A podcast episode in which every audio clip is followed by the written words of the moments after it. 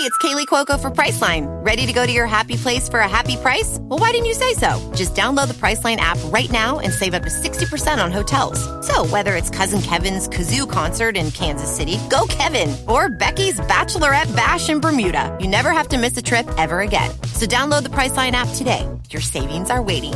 Go to your happy place for a happy price. Go to your happy price, Priceline. ¿No te encantaría tener $100 extra en tu bolsillo? Haz que un experto bilingüe de TurboTax declare tus impuestos para el 31 de marzo y obtén $100 de vuelta al instante. Porque no importa cuáles hayan sido tus logros del año pasado, TurboTax hace que cuenten. Obtén $100 de vuelta y tus impuestos con 100% de precisión. Solo con Intuit TurboTax. Debes declarar para el 31 de marzo. Crédito solo aplicable al costo de la presentación federal con TurboTax Full Service. Oferta sujeta a cambios o cancelación en cualquier momento. Slumberland de FDS está patrocinado esta semana por La Guía del Seriéfilo Galáctico, el primer libro de la colección Fuera de Series. Un libro escrito por Marina Such en el que repasa las series de ciencia ficción más importantes de todos los tiempos, desde las más conocidas a esas pequeñas joyas que vale la pena descubrir. La Guía del Seriéfilo Galáctico está a la venta en todas las librerías y recuerda que si vas a comprar a través de Amazon España, haciéndolo desde amazon.fueradeseries.com, a ti te costará lo mismo y a nosotros nos estarás ayudando a conseguir una pequeña comisión que nos permita hacer más cosas en Fuera de Series. Por cierto, recuerda que ese enlace amazon.fueradeseries.com lo puedes utilizar para todas las compras al que vayas a realizar en Amazon España, no únicamente el libro de Marina. Por último, permíteme recordarte que puedes suscribirte a nuestra newsletter diaria en la que todas las mañanas te informamos de las noticias más relevantes del mundo de las series desde newsletter.fueradeseries.com.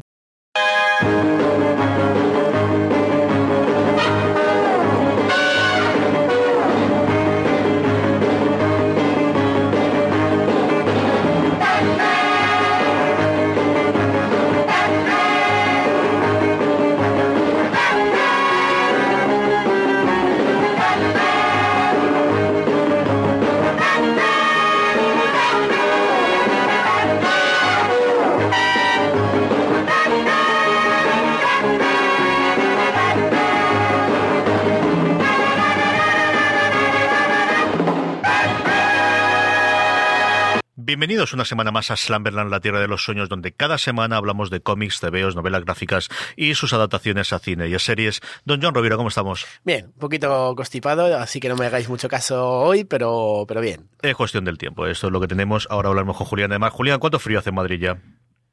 Bueno, pues moderado, es decir, hace frío, que duda cabe, estamos en las fechas en las que estamos, a mitad de noviembre, pero yo creo que no hace tantísimo frío como otros años, ¿eh? Se nota aquí el cambio climático.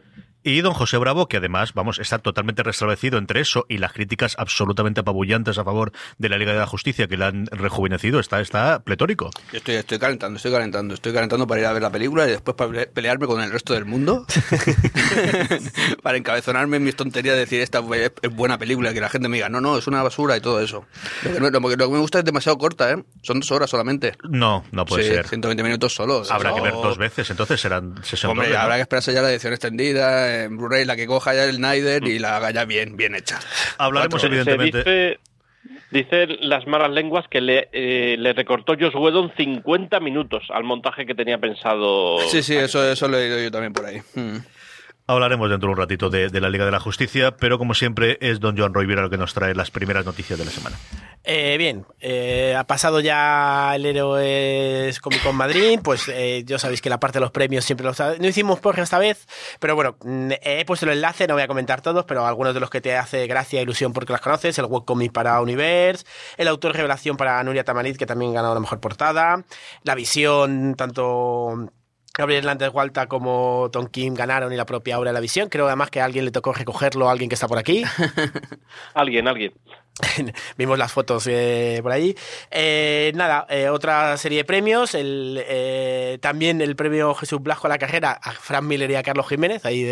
Carlos Jiménez ha dejado el nombre y aparte le han dado el premio. Así yo creo que podría haber hecho un orden anterior. El año pasado haber dado el premio a Carlos Jiménez y de ahí dar los nombres. Pero bueno, que haya nuevos premios que permitan darle un poquito de difusión a las obras, yo creo que está muy bien. Sí, señor, esto de premiar siempre está bien. ¿Para qué vamos a decir otra cosa? Claro.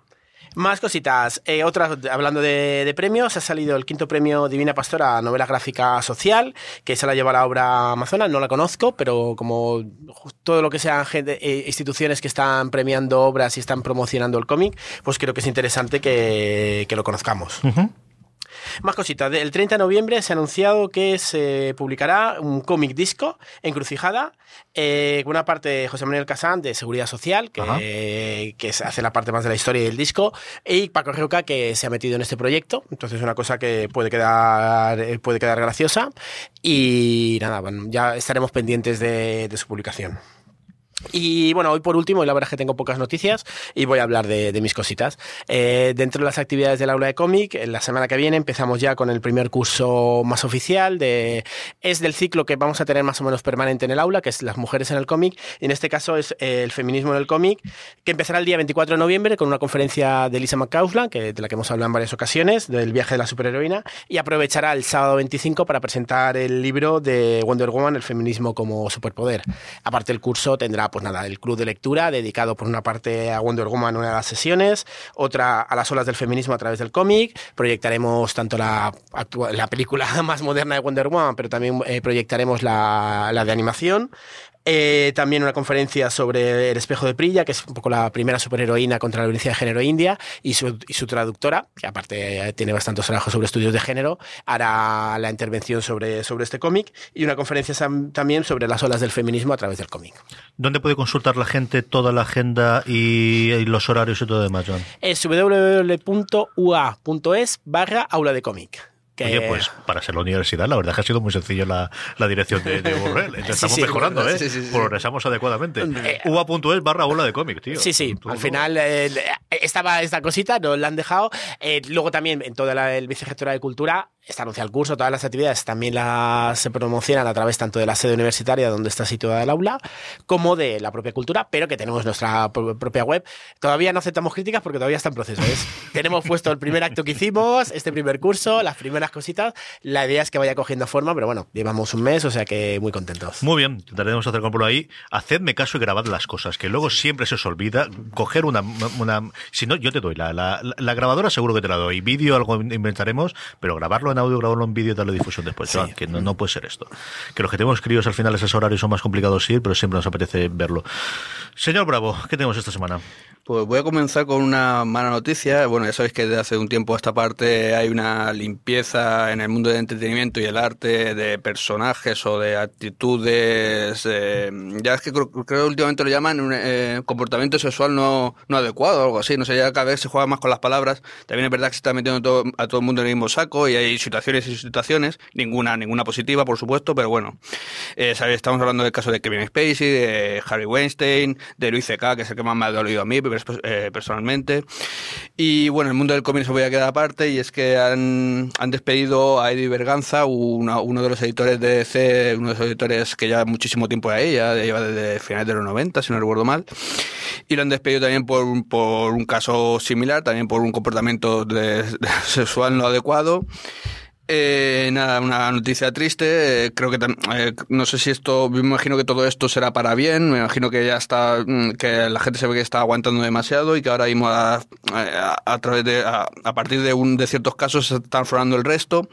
Eddie Berganza ya tenía varios casos ya ahí acumulados y rumores y leyendas, este tipo de cosas, y al final yo creo que DC pues ya ha hecho lo que tenía que hacer hace tiempo y he despedido a este hombre. Pues un caso más de esto, ya te digo, o sea, me da mucha pena porque algunos de estos artistas, como artistas, los considero que son genios. Vuelvo a nombrar a Luis C.K., creo que es un genio, y me da mucha pena verlos en una situación así, pero bueno, si es verdad esto que ha pasado, pues nada, eso es lo que se merecen. Pero aquí tenemos un caso que a mí para nada me parece una noticia triste. Es decir, a mí me parece una noticia que llega muy tarde. Hace muchos años que se llevaba hablando de los acosos sexuales y de las acusaciones que recibía Eddie Berganza. De hecho, lo que sabíamos hasta ahora era que DC no la había despedido, sino que le había mandado a hacer terapia o le había prohibido tener contacto con mujeres dentro de la oficina, pero se negaba a despedir a este sujeto después de un montón de años con acusaciones que se repetían. Y bueno, yo creo que ha tenido que pasar esto para que por fin decidan quitárselo de encima, ¿no? Sí, ha habido casos similares. El mundo, ya te digo, el mundo del entretenimiento y el arte, o sea, ha habido casos de esos de que han estado aguantando, o escondiendo, o ocultando, o maquillando algunos casos, hasta que ahora ya ha explotado todo y ahora ya no se maquilla ni se esconde nada. En el momento que tienes alguna acusación de este tipo, te vas a la calle, y con razón. Noticia triste el hecho de que hay gente, pues eso, que yo por menos idolatraba de alguna manera.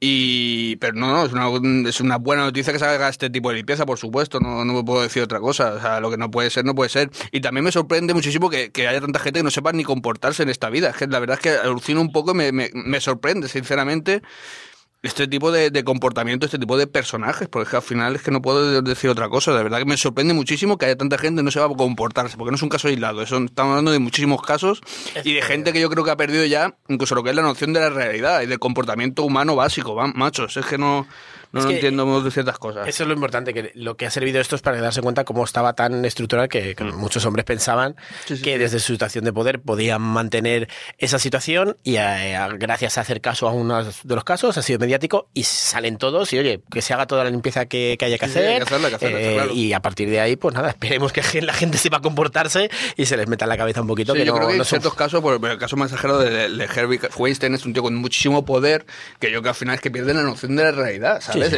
Cogen y se creen que están por encima de bien y el mal, y todo el mundo estarán rodeados de yes sir men, o sea, de gente que les dice todo que sí, y al final pierden la noción de que son personas y que respetan a todo el mundo, y que, o sea, se creen que son ya los transforman en objetos que pueden usar a su antojo.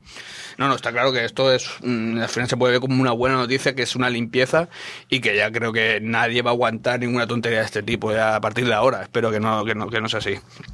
A mí lo que me ha sorprendido realmente es el silencio alrededor de este tipo de personajes. La situación de Eddie Berganza se conocía desde hace muchos años, y hace muchos años que mucha gente se atrevía a decir, o poca gente en este caso se atrevía a decir, ¿cómo es posible que este tío siga ahí trabajando en una empresa tan importante como DC? ¿Cómo es posible que le mantengan? Y es lo que realmente me duele, más que existan este tipo de personajes, el silencio que se propicia alrededor de este tipo de personajes. Sí, bueno, el silencio por respecto a sus superiores o gente que de verdad tiene que tomar la decisión de tirar a esta gente, ¿sabes? O sea, sí, es bastante triste. Yo no sé, me imagino que todo esto es un cambio y que estamos viviéndolo ahora, y que esperemos que no se vuelva a repetir, y que estos casos ya se queden en una anécdota, y cuando surjan enseguida esta gente desaparezca de este mundo de entretenimiento y demás. Yo creo que ha habido una omertad en determinados casos absoluta, por arriba, supeditada por abajo de todos los demás. Es decir, casos como el Louis C.K., que quizás lo conozco más que el de Berganza, ¿no? Pero era una cosa que se rumorología, había rumores y se conocía. Yo he oído desde hace como mínimo 5 o 6 años, ¿no? Es exactamente lo mismo lo que había y la gente lo conocía. Y yo me pasa algo parecido a lo que comentaba Bravo, es que no sé cómo reaccionar. O sea, yo soy el primero que confieso en el que tenemos casos muy, muy clarísimos en el Creo que el problema no es que se conozca ahora, el problema es que ha ocurrido antes y que hasta ahora no ha habido luz, y que yo creo que sí que hay un cambio de paradigma que quiero creer que va a ser para siempre, pero luego voy a la parte mía de esto a lo mejor puede ser una moda pasajera, y que dentro de 2 años o a la vuelta de Navidades que todo se calme y la cosa sea más tranquila. Creo que va a surgir más. Yo lo oía a Tim Goodman este fin de semana hablando de cosas incluso más graves, y está hablando de cosas escatológicas, en plan de una red de pedofilia que había por Los Ángeles y que a lo mejor podía salir, que ya no Dios sabe, pero que ya cualquier cosa puede ocurrir. Y estoy con por la parte de lo que decía Julián, de hasta que no llega una cosa como esto que fue Weinstein, y desde luego es el detonante, y aquí tenemos clarísimo que ha sido. Sí. Hay muchísimos casos que se estaban ocultando, silenciando, cambiando, y haciendo lo que nadie ha decidido hacer, lo que todos sabíamos que se tenía que hacer desde el primer momento, ¿no? Y al final, bueno, pues puedes dar una serie de pruebas, pero cuando sistemáticamente te están tirando para atrás, pues no hay más soluciones, que no hay muchas más salidas, ¿no? Y nuevamente, yo sigo aprendiendo, y sigo leyendo, y sigo oyendo para tratar de formarme la opinión, y yo estoy como tú con el caso de Lucy Kay. Este fin de semana lo comentaba hoy en Fuera de Series, viendo comentar sobre el show de Dana Carvey, que era un show con lo que tuvo mucho de problemas, que ha hecho Julio, el documental está muy bien, y él no le sale entrevistando porque no lo entrevistando, pero sale porque uno de los guionistas fue Lucy Kay, y era la primera vez que yo me encontraba con imágenes de Lucy Kay después de todo el escándalo, y no sabes cómo reaccionar, y es un tío que a mí me ha hecho entretenerme mucho, divertirme mucho.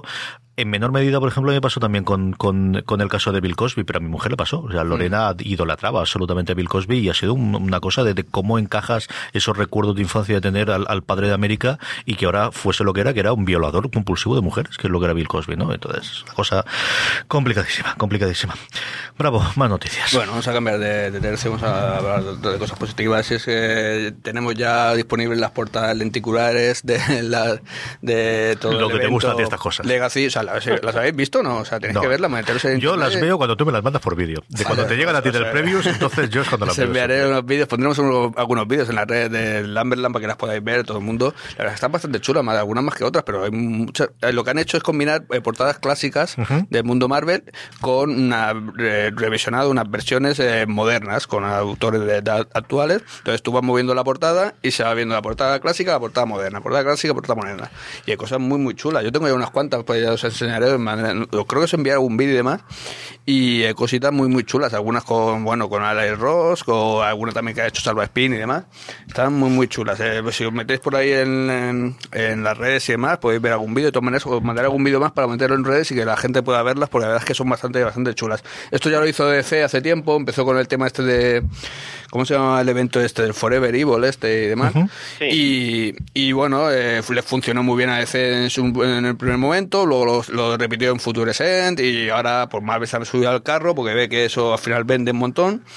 Y es que son bonitos, es que tú vas a la tienda... Es que claro, aquí, porque no nos llegan y demás, pero tú vas a Estados Unidos, tú vas a la tienda y te ves esas puertas que se mueven, tú eres un niño y tú flipas, macho. Si flipo yo con 37 años, o sea, yo me imagino, yo siendo un chiquillo, veo eso por time, me llevo ese cómic, no me llevo el otro que no se mueve, ¿sabes? Bueno, son unas churadas, están muy guay. Bueno, yo reconozco, a mí me han gustado, curiosamente, las dos que más me han gustado han sido las de los que hasta ahora, a mi juicio, son los dos tebeos más chulos del Legacy, que es el Capitán América de Mark Waid y Chris Sam, que eso es una absoluta maravilla, y el Spider-Man de Dan Slott y Stuart Immonen. Y da la casualidad que son los que tienen las cubiertas más chulas de los que he visto hasta ahora. Sí, la de Capitán América dice que se cambia con Iron Man, ¿verdad? Sí, efectivamente. Sí, esa está chulísima. Esa, yo creo que es la mejor de todas. O sea, de hecho, la versión nueva es la de Alex Ross y luego está el Iron Man, que es la clásica portada de Iron Man y demás. Y la de Spider-Man, ¿cuál era? Ah, sí, también pues la de Alex Ross también, ¿verdad? Es también Alex Ross, pero aquí lo cachondo es que el homenaje es a un disco que se hizo de Spider-Man hace muchos años. Y no a un TVO. Es una excepción dentro de las portadas de Marvel Legacy. Sí, también está muy chula. Esas todas las tengo, o sea, la verdad es que es una pasada. No sé, a mí me está muy curioso. Ya sabes que este tipo de cosas me pueden. Están muy chulas. Luego los cómics ya no sé. Porque no los he leído, pero es porque he estado viendo... Los dos son magníficos, de verdad. Sí, ya sé que estás enamorado de la nueva etapa de Spider-Man y demás, que también creo que también está chulísima. Bueno, voy a seguir con la noticia y no lo termino. Y es que si os faltaba alguna excusa para ver Flash, la serie de Flash, es que sale Starbuck. Si ya no veis ahora ya Flash, ya no sé qué pueden hacer. Ya, sí, que no sé cómo dices, Kate Stackhouse. ¿Cómo? Katie Sackhoff. El apellido lo voy a destrozar, perdón. Sackhoff. Sí, Starbuck. Pues, para todos los que estamos enamorados de esa mujer que salió en Galáctica y demás, ahora sale como un personaje como Blacksmith en Flash, y pues eso, todavía no he visto esta nueva temporada, pero es un aliciente más para que os enganchéis a esta serie, que de verdad que merece mucho la pena. Y para terminar, simplemente una noticia rápida del mundo de videojuegos, es que Injustice 2 ya está en su versión PC, ya podéis adquirir su versión PC, que hace no mucho salió en versión para PlayStation y para Xbox, pues ya está en versión PC, está todavía un poco, yo lo probé y va un poco así regular, porque bueno, han cogido la versión de consola, la han pasado a PC y está un poquito así regular, pero el juego en sí visualmente es impresionante. La verdad es que está muy, muy chulo porque mola, porque es luchar y te llevas a Superman, llevas a Batman y llevas a... ¿Qué más quieres? Está claro. Si es que no puedes pedir más. Yo intenté instalar la beta que estaba en Steam, pero solamente es para PC, no estaba para Mac, así que no pude instalarla, se lo que hago Bootcamp por un rollo por el estilo, pero sí que lo he visto en consolas. Y además veo porque regularmente están haciendo por lo que hacen siempre, ¿no? De las expansiones, y en el canal de YouTube de DC suelen colgar los personajes nuevos y la verdad es que visualmente es muy chulo. Sí, de hecho ahora van a incluir a las Tortugas Ninja, si es que ¿qué más queréis? Si es que me van a meter a los Tortugas Ninja luchando con otros personajes de DC, si es que flipa.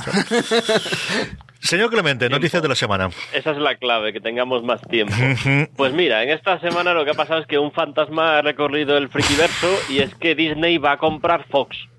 Es algo que ha salido a relucir anteriormente, seguro que CJ nos puede citar las otras veces, y la diferencia ahora es que esta vez lo destapaba NBC en su canal de finanzas, y es a partir de que NBC saca la noticia que todo el mundo se vuelve loco. El planteamiento sería que Disney se iba a quedar con lo que mola y se iba a quedar fuera la mierdecilla, el Fox News y el Business Channel. Todo estaría encuadrado más o menos en la guerra entre Disney y Netflix por el streaming. Ya sabéis que Disney quiere montar su propio Netflix por aquí, por así decirlo, pero necesita contenido y es ahí donde llegaría el archivo de Fox a aportar contenido. Y bueno, el caso es que después de que NBC lo diera, Bloomberg lo desmintió. NBC volvió otra vez a decir que se habían roto las conversaciones, pero que seguían adelante. Estamos en un tira y afloja, que como que están pasando cosas ahí de fondo, pero no sabemos muy bien de qué se trata. Disney ha cambiado la política en cuanto a streaming, pero ha hecho un 180 grados en cuestión de 3 meses, alucinante, alucinante. Tenemos ya la confirmación de las películas nuevas de la trilogía, que es lo que todo el mundo se ha centrado, de Eisner, de Bob Iger, del jefazo de Disney, de, bueno, las que va a dirigir Ryan, no se me ha ido el nombre ahora, el de Looper, y el que ha dirigido la segunda película de Star Wars, que va a haber una trilogía dirigida por Ryan Johnson. Pero en ese mismo medio dejó colar que es posible que haya una serie de La Guerra de las Galaxias para su canal en streaming. Y como decía Julián, evidentemente tenía todo el sentido del mundo para Disney la compra de Fox, porque para empezar tienes Los Simpson. Es que de repente tienes 500 o 600 episodios de Los Simpson para meter en tu plataforma y darle un incentivo. Hay una rueda de prensa a la que estamos convocados entre Movistar España y Disney, no recuerdo si es este viernes o la semana que viene, de iban a comunicar la alianza, que no sé si será para que Movistar vaya a distribuir aquí el canal de Disney a modo como hace Vodafone con HBO o con Netflix, o es una cosa diferente, pero os digo que esa convocatoria está y yo me saltaron las alarmas. Como decía Julián, la concreción era que se quedaba con lo que a nosotros nos mola más, de forma que Fox se quedase con las dos cosas que creen que puede funcionar en Estados Unidos, que son lo que mejor puede aguantar el streaming, que son noticias y deportes. Fox se ha gastado una millonada de pasta en Estados Unidos para hacer un competidor a ESPN en la parte deportiva y comprar un montón de las únicas licencias que te daban libre, que era alguna cosita local de béisbol y alguna cosita más, y las noticias que les ha funcionado y que es una máquina de hacer dinero, y fue el primer canal de noticias de marcado carácter republicano, derechas, alt-right o lo que quieras tirar a partir de ahí. Bueno, y todos sabemos por dónde funciona esa parte. Hay una transaccional además que es el rollo de Sky, que ya está aquí en España, pero que donde realmente tiene poder es en Inglaterra, que además es el que tiene el convenio para distribuir todas las series de HBO en el Reino Unido, y que además hace sus series propias y tiene los derechos de fútbol para muchas cosas en Inglaterra, que es una compañía filial de Fox, pero que Fox quería comprar al 100%, y que no estaba claro si esa sería otra opción de llegar a un acuerdo con Disney para que tenga esa distribución en Reino Unido. La verdad es que todo se queda en agua de borrajas al final, porque la propia noticia original decía que se había comentado esto, pero se habían roto las negociaciones, pero sí te da un sentido de estamos locos por estas cosas porque nos molan mogollón todas estas cosas de las compras tan grandes y de un montón de ceros que ninguno comprendemos, y luego que Disney se está moviendo una barbaridad. Yo creo que la conclusión al final es le ha costado un montón girar el transatlántico y ver que el futuro realmente es tener streaming, y que leche, ¿por qué no? Que somos Disney, no somos Disney, somos Disney, somos Marvel, somos Star Wars, somos, si me apuras, Indiana Jones, ¿no? Si hacemos alguna cosa con ella alguna vez, que tenemos el concepto de Indiana Jones alguna vez, y lo que queramos hacer a partir de ahí, somos Pixar, y se lo han tomado muy en serio. Yo creo que se lo están tomando muy en serio, Julián. Yo aquí el tema de Fox, creo que si realmente sigue adelante, y no lo tengo nada claro, yo le doy mucha credibilidad a Bloomberg a la hora de decir que esto se paró, por mucho que después volviera a insistir en NBC en que seguía adelante. Creo que es un tema que va para muy largo, y que Disney ahora está centrado fundamentalmente en construir como sea su biblioteca para streaming. Hay aquí una noticia que también viene de esto, que es Los Nuevos Guerreros, que iba a ser una serie que tenemos muchas ganas de ver, porque va a estar ahí Milana Vintruf, y bueno, pues sabíamos que iba a Freeform, pues bueno, ya no va a ir a Freeform. Va a formar parte del nuevo canal de streaming, es lo que comenta Hollywood Reporter. Así que digamos que están como todo lo que hagamos es para streaming. Hay una nueva serie de Marvel, de la cual no sabemos nada, pero que podría, con muchos condicionantes, ser Miss Marvel, que también todo huele a que irá a streaming. Me da la sensación que todo lo que vayamos a escuchar proveniente de Disney en los próximos meses va a ser para alimentar esta máquina, que ya sabéis, es que un canal de streaming necesita que haya muchísimas cosas, porque es que si no, no tienes con qué competir. Sí, y ellos tienen catálogo, pero tienen catálogo fundamentalmente de películas y no sé exactamente cómo tendrán las licencias. Tenemos un porrón de interrogantes. Estábamos viendo la posibilidad y vamos a sacar un artículo en Fuera de Series sobre lo que sabemos a día de hoy, y yo creo que la gran duda es si queremos ser un Netflix a nivel mundial o si queremos ser un Hulu de estamos en Estados Unidos y luego licenciamos internacionalmente. Y como os digo, yo estoy muy integrado con el acuerdo con la nota, con la rueda de prensa que van a hacer en Madrid, a ver de qué van a hacerlo, porque Movistar siempre ha tenido acuerdos. En su momento Canal Plus, acordaros que en varias ocasiones han hecho La Guerra de las Galaxias, algún acuerdo para las películas de Disney. Por cierto, que en España, quien tiene la licencia ahora de las más recientes es HBO España. Si vais es una cosa que se conoce bastante poco, pero HBO en España tiene un perfil para críos y que tiene prácticamente de Frozen para atrás, prácticamente todas las últimas películas de Disney y alguna de Pixar también. Chico, a ver qué es lo que ocurre. Más cositas, Julián. Pues mira, yo me vuelvo a Thor Ragnarok, que sigue ahí, aunque ya parece que ha pasado mucho tiempo. El caso es que Tessa Thompson, la actriz que hace de la Valquiria, ha contado a Rolling Stone que estuvo peleándose por una escena en que la Valquiria confirmara que era bisexual, que incluso grabaron esa escena, pero que se ha quedado en la sala de montaje. Así que será una escena que probablemente la veamos pues ya en el Blu-ray. Sí, siguen existiendo Blu-rays a este paso, porque todo es streaming. Y termino con esto. Termino ya con la taquilla de Ragnarok. Se lo ha comido todo en Estados Unidos. Tuvo 121 millones el primer fin de semana, por encima de las previsiones. Pero es que lo alucinante es que repitió con 57 millones la segunda semana. Se quedó como número 1 porque casi nadie fue a ver ni Dos Padres por Desigual 2 ni Orient Express, lo cual es bastante sorprendente. Y al mismo tiempo está teniendo excelentes críticas, una taquilla global impresionante que ya está ahora mismo en 655 millones. En China tuvo un récord en el estreno brutal y bueno, que sigue ahí, aunque ya la semana que viene se estrena Punisher. Este mismo viernes. ¿No te encantaría tener $100 extra en tu bolsillo? Haz que un experto bilingüe de TurboTax declare tus impuestos para el 31 de marzo y obtén $100 de vuelta al instante. Porque no importa cuáles hayan sido tus logros del año pasado, TurboTax hace que cuenten. Obtén $100 de vuelta y tus impuestos con 100% de precisión. Solo con Intuit TurboTax. Debes declarar para el 31 de marzo. Crédito solo aplicable al costo de la presentación federal con TurboTax Full Service. Oferta sujeta a cambios o cancelación en cualquier momento. ¿Necesitas ayuda? En O'Reilly Auto Parts te ayudamos. ¿Necesitas algún consejo? Te aconsejamos. Nuestros profesionales en autopartes están siempre disponibles para ayudarte a encontrar lo que necesites. Excelente servicio al cliente es solo una de las ventajas que ofrece O'Reilly Auto Parts. Los profesionales en autopartes. Oh, oh, oh, O'Reilly Auto Parts. Eso lo tenemos ya aquí. Han salido ya las críticas americanas, que oscilan desde bien a les sobra la mitad de los episodios, y luego además tiene el añadido americano de todo el tema que tienen ellos con la violencia, con las armas y con los ejemplos tan concretos que hemos tenido en los últimos meses, ¿no? Es un secreto a voces, hablando de lo que contamos antes, que parece que retrasaron eso después de la matanza en Las Vegas, el estreno que esperaban tener para Punisher, y de nuevo hace apenas 2 semanas tuvieron otro en Texas, que además el asesino iba de alguna forma uniformado, de una forma similar a la del castigador.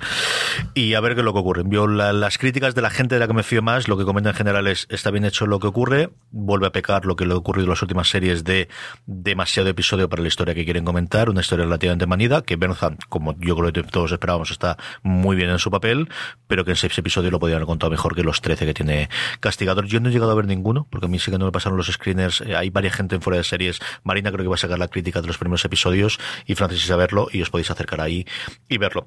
Y se estrena también este fin de semana aquí la Liga de la Justicia, igual que en Estados Unidos, ¿no? Sí, este viernes. Este ¿A las 4 de la tarde? A las 4 estás ahí, tiene la entrada ya. No, pero como si fuese, ahí, ¿no? Estar ahí, sí, hombre, a las 4 de la tarde. ¿Y por qué no hay matinales? Claro, es que yo esperaba para matinales, pero no hay, no sé por qué, no entiendo. Aquí no tenemos la costumbre que tienen ahora ya los Yankees de los jueves a las 12:01, porque ya es el viernes, entonces estrenar. No, mira, sí. no está. Pero eso por ahora lo están haciendo con Star Wars. ¿Sí? Esa me la sé. Es que hay cosas que no entiendo en esta vida, bueno, mejor me callo. Con las otras, yo también, porque a mí me es fácil dejar al nene dormido y ir a las 12. Lo que no entiendo es que se haga con Star Wars y con la Ley de Justicia, ¿no? Eso no ¿Aguantas de las 12 hasta las 3 y media de la madrugada para ver la película de Star Wars? Sí, para ver la película de Star Wars, aunque luego pueda no gustarme incluso, pero es Star Wars, entonces la aguantas. Y luego ya, pues... Hacen ruido en pantalla y eso, ¿no? Sí. Yo, en fin, solamente el pensar empezar a ver una película a las 12 de la noche...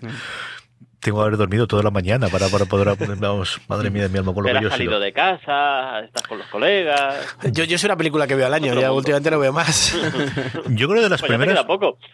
Nada, y he estado en cuestión. Yo, de las veces que yo recuerdo de me he hecho mayor fue en un cine en Madrid, en el monstruoso este que tienen en el Kinépolis de las afueras, de la ciudad del cine, o de la ciudad de la luz, o de la ciudad del este, como se llama allí, la sala monstruosa que tiene para 1.500 personas. Una de Samalayan, no me acuerdo cuál era, y de quedarme dormido. Es la primera vez que me quedé dormido en el cine. Creo que a partir de ahí en todas las demás me he quedado. O sea, es una cosa...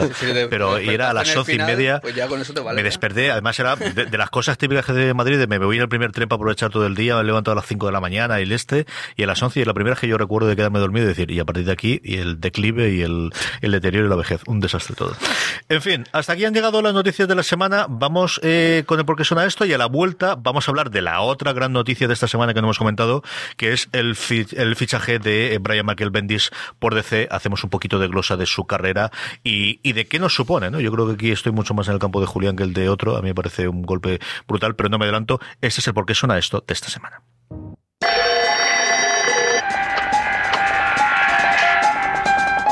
Dr. David Banner, physician, scientist, searching for a way to tap into the hidden strengths that all humans have.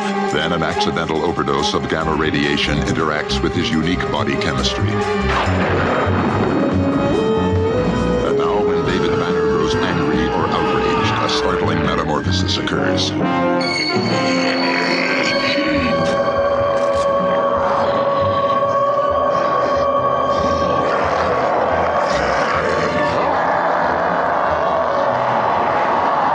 Creature is driven by rage and pursued by an investigative reporter. Mr. McGee, don't make me angry. You wouldn't like me when I'm angry.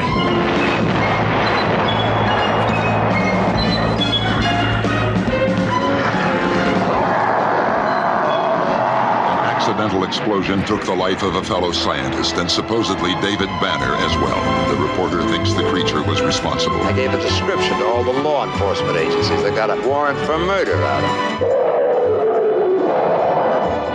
A murder which David Banner can never prove he or the creature didn't commit. So he must let the world go on thinking that he too is dead, until he can find a way to control the raging spirit that dwells within him.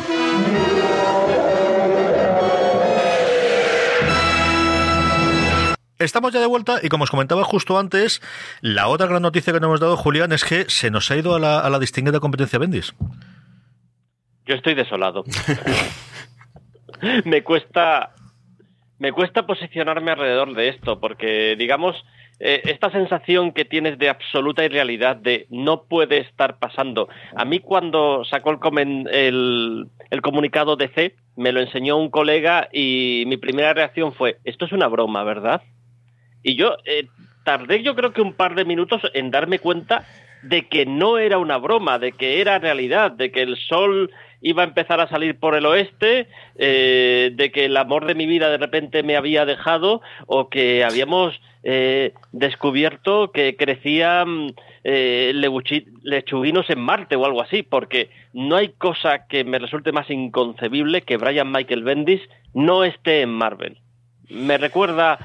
yo no lo viví, pero creo que es un equivalente a cuando Jack Kirby dejó Marvel.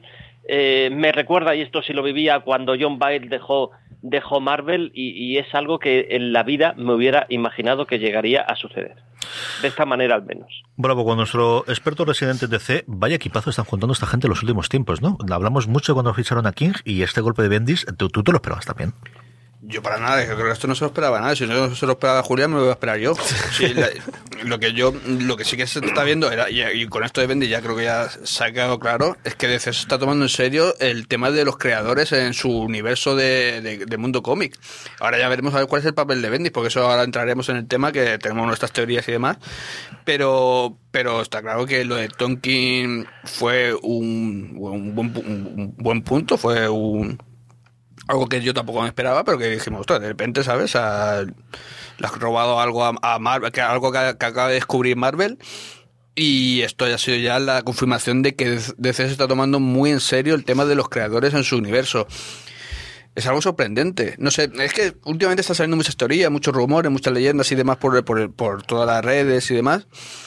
Y sí que es verdad que da la sensación... Esto va por épocas, ¿vale? Hace un poquito tiempo en Marvel molaba mucho más que DC. Pero de un tiempo a esta parte, ahora DC mola más que Marvel. Eso va así, o sea, va por épocas. Cuando uno mola, el otro no mola, yo creo que se ponen de acuerdo o algo así. Y ahora es el momento de DC. Creo que con lo del Revert, con todo lo que están, con todo el tema de creadores que están cogiendo y demás...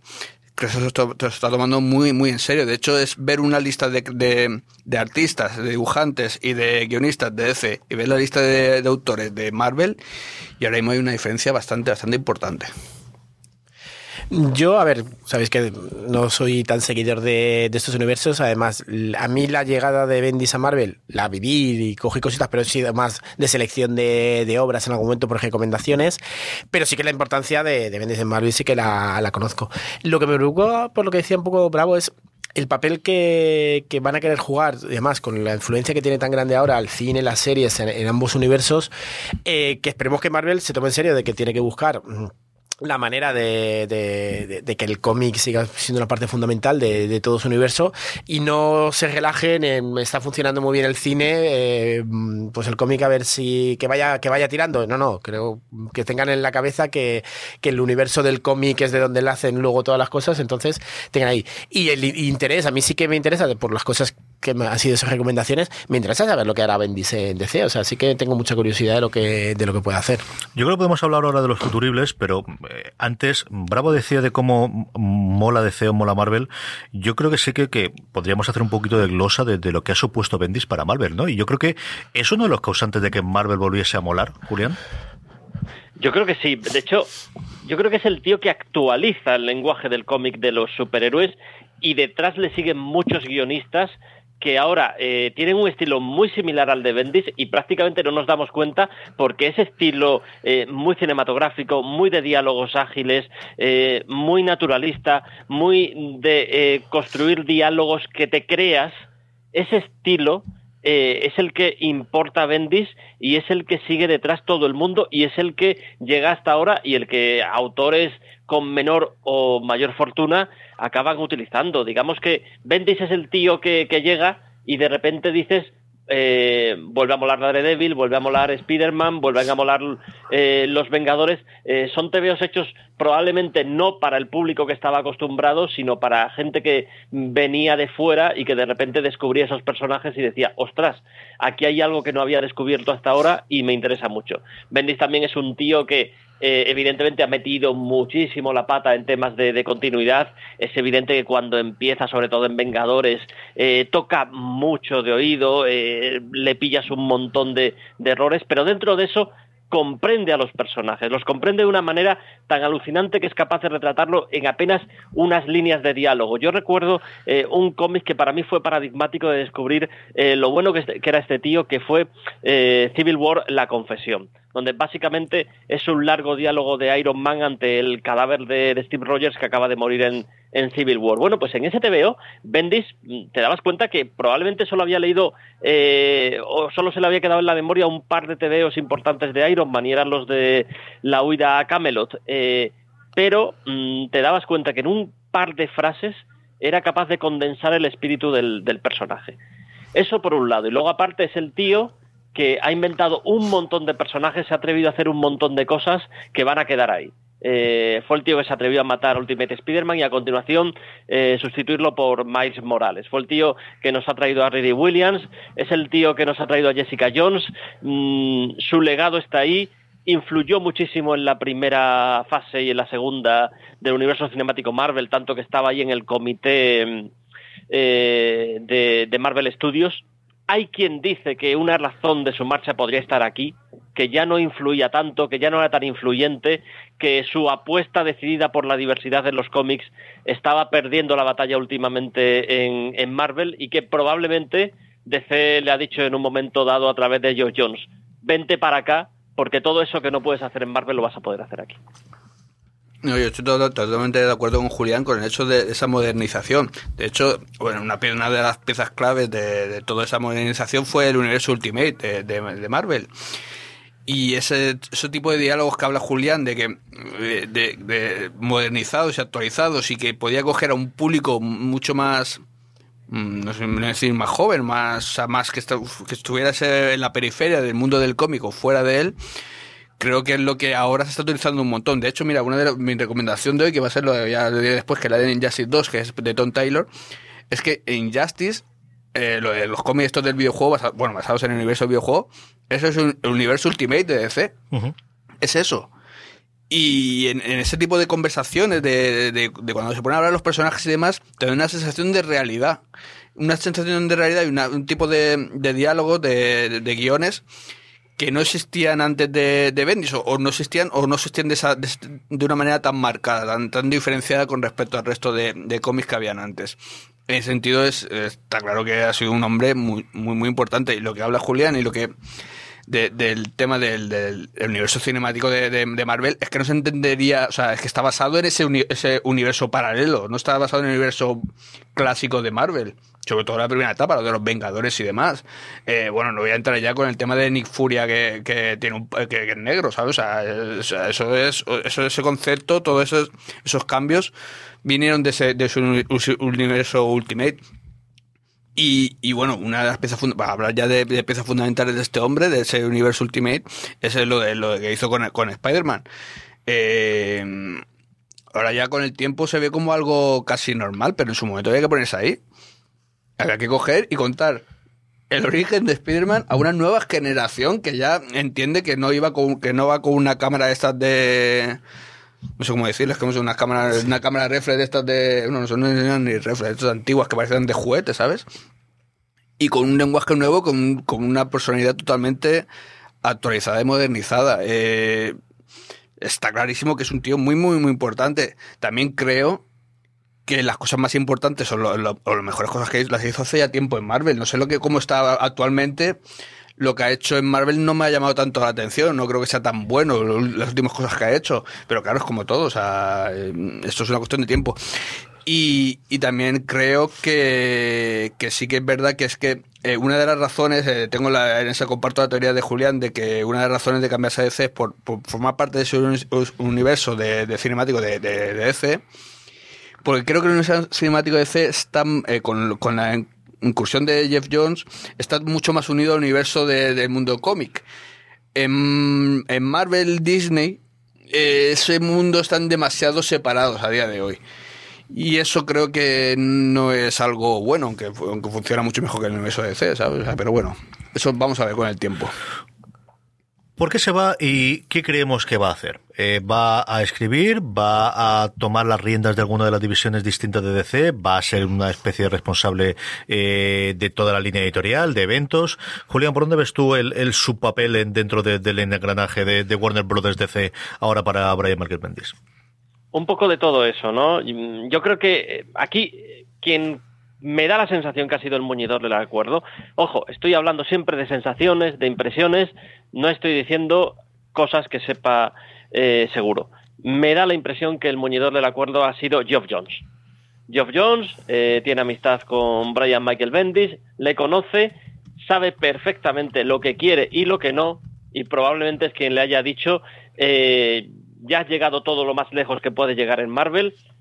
Ahora mismo es verdad que es verdad que seguía siendo lo que quedaba de la Marvel de Quesada. Si os dais cuenta, todo el resto del mundo ha ido desapareciendo. Ha desaparecido Straczynski, Mark Millar, todos los demás, pero quedaba él. Pues este es, digamos, el último eslabón que quedaba por romper con la Marvel de Joe Quesada. Pues digamos que en DC puede empezar desde cero. Todo el mundo siempre había pensado que podía ser un gran guionista de Batman, y yo creo que eso lo tendremos.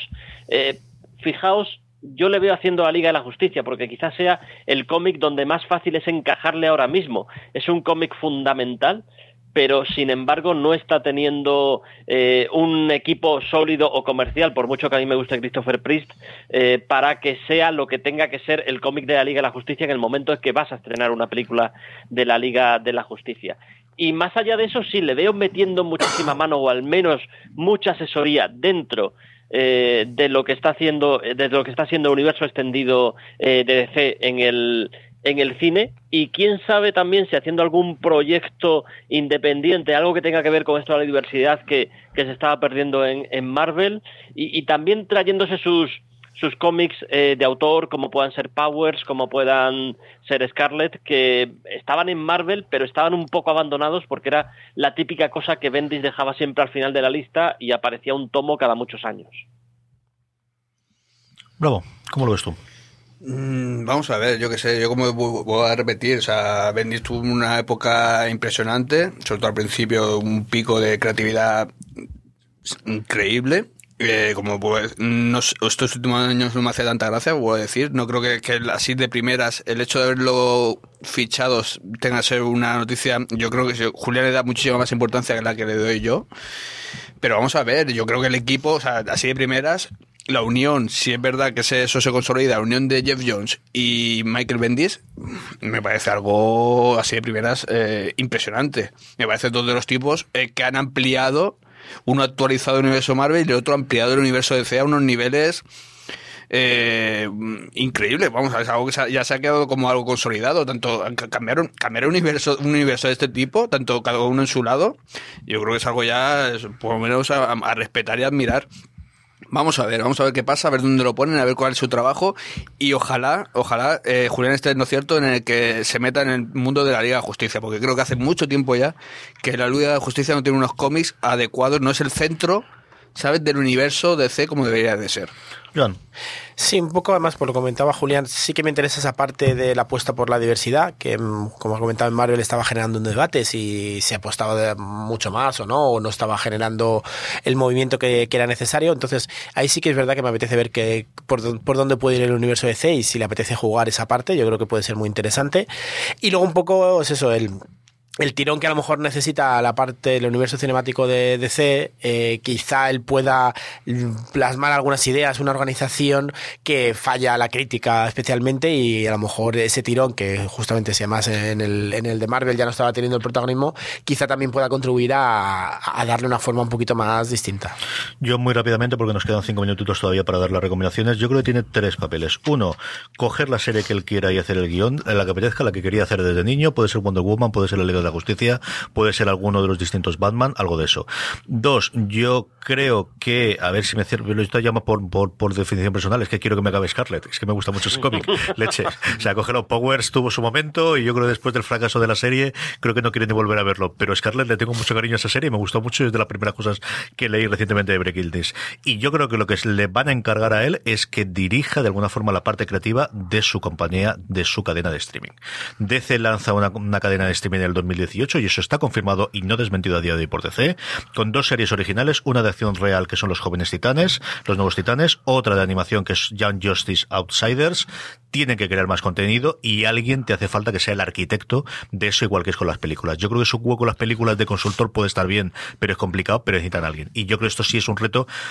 Yo creo que a esos niveles no te vas solo por pasta, te vas evidentemente por pasta, y te van a pagar más pasta, o el dinero que sea, o sobre todo por lo que tenga por objetivos o lo que sea. Pero creo que te vas por un reto creativo cuando todavía te sientes con ganas y estás viendo, como todos los rumores apuntaban, que te estaban dejando de lado.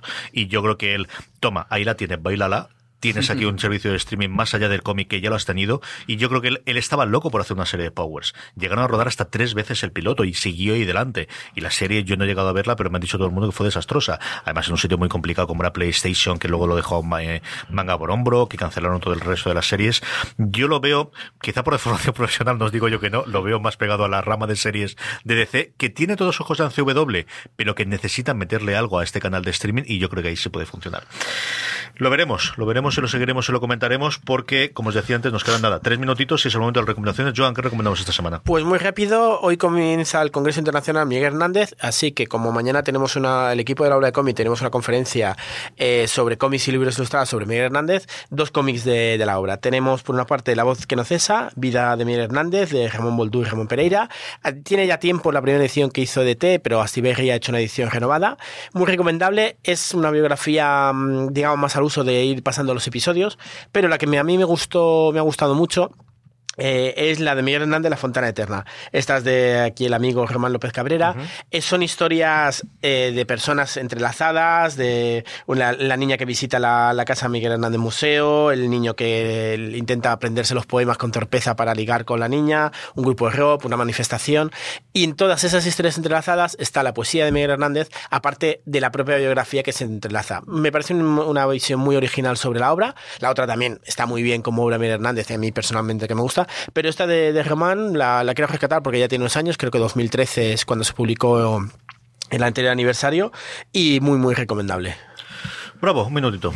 Pues nada, recomendar lo que estaba comentando antes, lo que es lo que creo que es el universo Ultimate de DC, que es el universo Injustice. Injustice 2 es una auténtica pasada, de las cosas que me ha sorprendido en mucho tiempo, con guión de Tom Taylor, que es lo que estamos hablando, es como un discípulo de Michael Bendis, con unos diálogos de verdad súper alucinantes. Se nota muchísimo que, como al ser un universo paralelo, tiene una libertad para hacer cosas que en un universo convencional no podría hacer. Con dibujo de Bruno Redondo alucinante como siempre. De verdad que os recomiendo meteros en el universo de Injustice, porque es muy muy chulo, y aparte de ser todo muy bestia y muy oscuro, no es tan oscuro como pueda parecer, porque también tiene una dosis de humor muy muy grande, y porque aparte sale Booster Gold y Blue Beetle, y con eso ya me ha ganado. Hay 2 o 3 momentos donde aparecen los dos juntos que de verdad me ha ganado con eso. Julián, ¿qué recomendamos? A ver, pues yo voy a recomendar el asombroso Spider-Man, los números que se están publicando ahora entre octubre y diciembre, el del 132 al 134. Es el regreso del Tuarimonen, de Norman Osborn, del Doctor Octopus, cruce con Imperio Secreto, todo junto a la vez, un golpe de timón para Spider-Man, que todos dábamos por hecho que iba a llegar, pero que a mi juicio ha tardado demasiado. Es un TVO épico, espectacularmente dibujado, y esto no es más que el principio. Para los que hemos leído el Legacy ya sabemos hacia dónde ya va esto, y es brutal. Y bueno, antes que hablábamos de Legacy, sigue destacando esta colección Amazing Spider-Man, y también Capitán América, me ha encantado. Muy bien, yo tengo 2 cosas muy, muy rapiditas de The Ringer, que es uno de mis portales de cabecera, y bueno, una de estas cosas que me gustaría que fuera de series fuera de mayor. Una es una entrevista que le hicieron al director de Thor, a Taika Waititi, que está divertidísima, os pondré el enlace en las sonos para que podáis oírlo, y luego esta gente ha hecho una clasificación, votando a todos los redactores, de las 50 series de superhéroes más importantes de todos los tiempos, con una algoritmo que han hecho entre la recepción crítica, sus votos. La tenéis entero en superhéroes.theringer.com. Acercaros por ahí, es de estas típicas listas para discutir, para debatir, para tomar el café, para poner en Facebook, pero cómo podéis poner pelearse, esta. Para que nosotros llevamos 2 días discutiendo sobre esto, así que divertidísimas, superhéroes.theringer.com, directamente ahí veréis la lista, y además es preciosa, o sea, estéticamente la página web, sí, tanto en cualquier dispositivo que lo veáis, de verdad, es una verdadera preciosidad.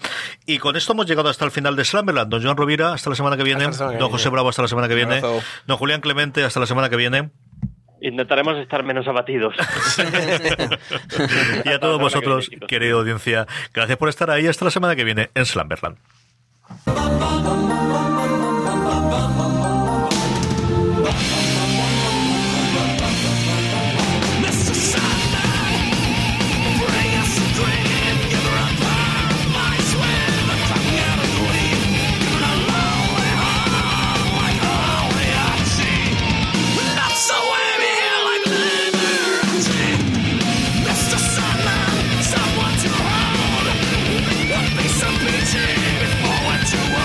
So